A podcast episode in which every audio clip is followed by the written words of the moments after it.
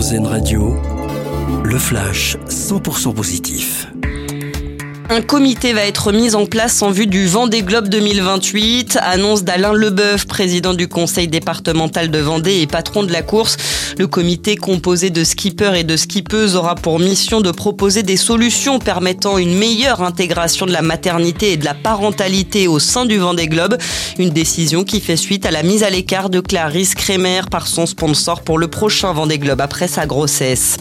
Trois mois à prix cassé dans les supermarchés, la mesure annoncée par le ministre de l'économie Bruno Le Maire pour aider les Français face à l'inflation. Jusqu'en juin, les distributeurs pourront proposer des produits du quotidien au prix les plus bas.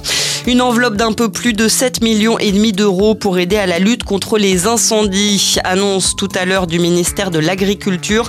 Des fonds destinés au massif des Landes de Gascogne pour aider à la remise en état des pistes et des fossés dégradés lors des incendies de l'été dernier, mais aussi pour aider à la surveillance de la forêt par l'achat notamment de caméras. Enfin, ils sont huit nouveaux restaurants à décrocher une étoile verte cette année.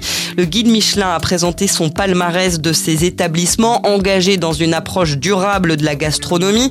Ce sont donc 90 restaurants qui sont désormais distingués pour leur démarche éco-responsable. Et dans cette édition 2023, un seul nouveau restaurant 3 étoiles figure au palmarès, la Marine d'Alexandre Couillon, basée à Noirmoutier. C'était votre flash info 100% positif sur RZN Radio.